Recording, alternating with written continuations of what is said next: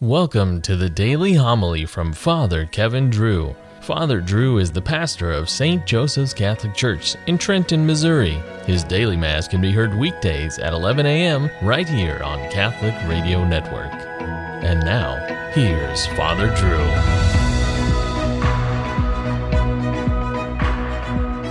A reading from the first letter of St. John.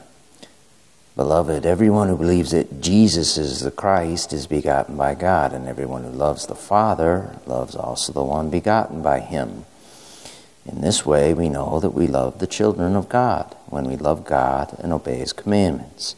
For the love of God is this that we keep his commandments, and his commandments are not burdensome. For whoever is begotten by God conquers the world. And the victory that conquers the world is our faith. Who indeed is the victor over the world but the one who believes that Jesus is the Son of God? The word of the Lord. The Lord be with you.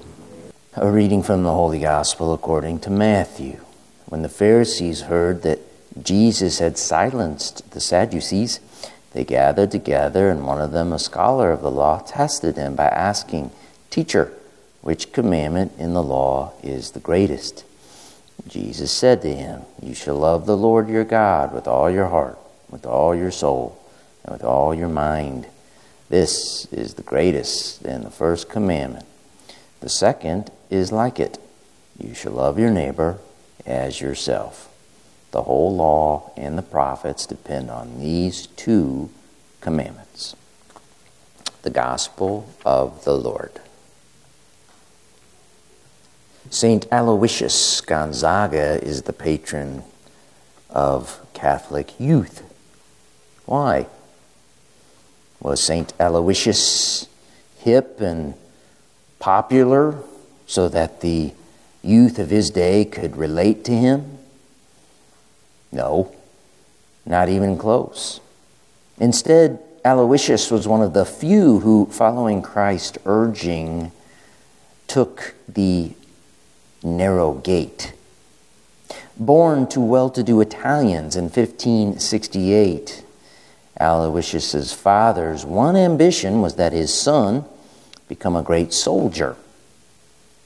At the age of five, he was sent for extended military training, and Aloysius loved it. But at the age of seven, he had a spiritual awakening and he, he started praying constantly.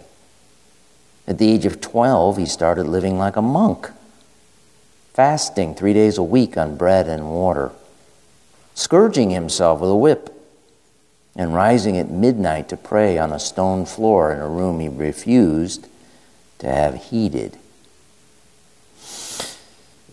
His biographer stated the boy's abnormal gravity led others to think he was not made of flesh and blood like other people.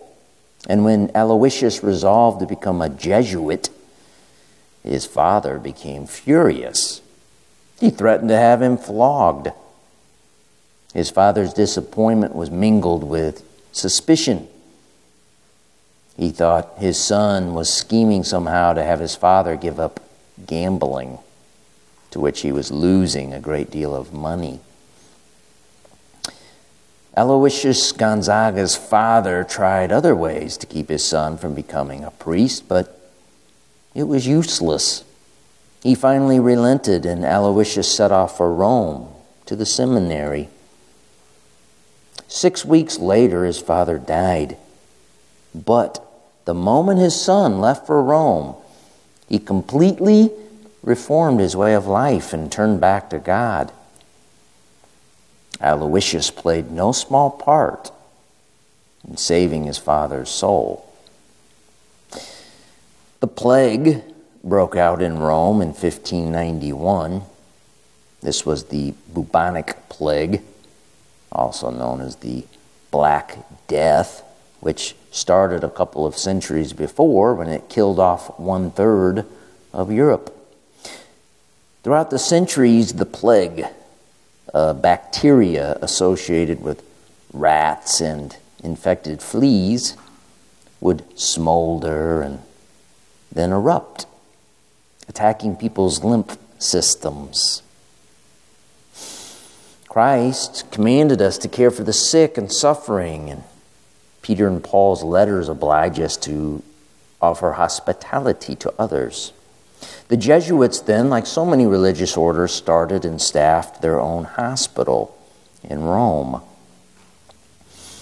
Aloysius, realizing that, quote, an aristocrat by birth tends to be a stranger to humility, performed the lowliest and humblest tasks in the hospital. He then caught the plague himself and died, staring at a crucifix around midnight between June 20th and 21st, 1591. He was 23. Again, why is Aloysius Gonzaga the patron of youth? He wasn't good at sports. He didn't play the guitar. He would surely be laughed at by the world today. He would be deemed a fool. And that is what he was. He was a fool for Christ. We honor and pray to Aloysius Gonzaga that we can keep our focus in a world infected by the plague of paganism, a world traveling on a wide highway, highway that leads to destruction. Let us pray that we can always have the strength of mind to take the narrow gate, the road Christ stated so few of us take the road Christ preached leads to life.